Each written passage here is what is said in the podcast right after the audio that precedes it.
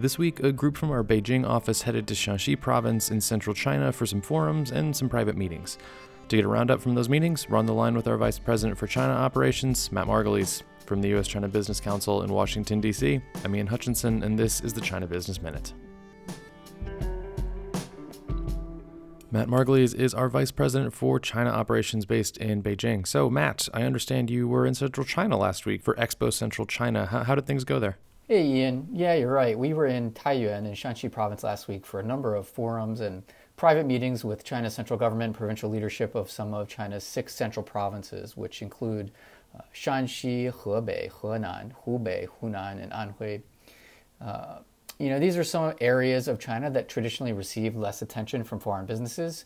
And so MOFCOM every year works together with the provincial governments to host this conference called Expo Central China each year on a rotational basis among the six locales.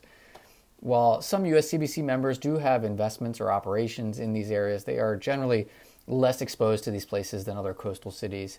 We like to participate in these events to support our colleagues at MOFCOM and also to help provide a platform for companies to hear directly from provincial leaders and from MOFCOM about opportunities to develop elsewhere, more inland in China. So I understand you guys participated in a few high level meetings there. Can you talk about those a little bit? Yeah, that's true. The conference VIP from the Chinese government was Vice Premier Hu Chunhua. Of course, MOFCOM falls within Vice Premier Hu's portfolio, and so he did his part to uh, raise the profile of the event. USCBC, for our participation, was given a speaking slot in a private roundtable with Vice Premier Hu, which also included Vice Minister Wang Shouwen and a number of Vice Minister level officials from other Chinese ministries. In those meetings, we talked about a number of things, but primarily hit on a few key points, including hopes for reopening of travel between the US and China, opportunities for cooperation in the energy and climate space, and really the need for greater market access and a more competitive playing field here in China. There were also some U.S. China focused roundtables with Vice Minister Wang Shouwen and his MOFCOM colleagues that USCBC took part in as well. And did the Chinese government have any particular message for industry in your engagements while you were there in Taiyuan? You know, first I would say that it was a positive sign that MOFCOM specifically singled out American industry for discussions in a conference that was focused on foreign investment broadly, right? Industry and associations from Europe and Japan, Korea, and elsewhere were present at the Expo Central China, but MOFCOM only held country specific forums with the US. That's a positive takeaway from this event that I think we shouldn't overlook. Um, from some of the conversations we had in, in our meetings, I would say China's government leadership had a few key points that I'll convey to our podcast audience. First would be that you know, they noted that China's economy is recovering well and that vaccine distribution in China is now moving along rapidly, but they caution that COVID uncertainty remains the biggest challenge for all of us. And you know what I read from this statement, it wasn't expressed explicitly, but to me that seemed to be a response to concerns raised by USCBC and others about the difficulty of travel to China during the COVID era.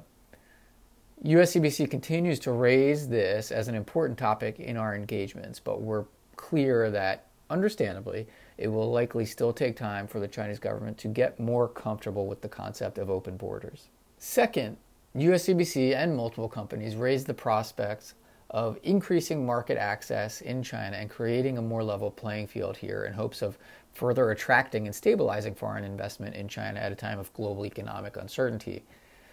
Our Chinese counterparts noted that China continues to open up and welcome foreign investment, but also noted that China is a relatively young market economy in the reform era, and thus it, it's still going to take a bit of time to open fully.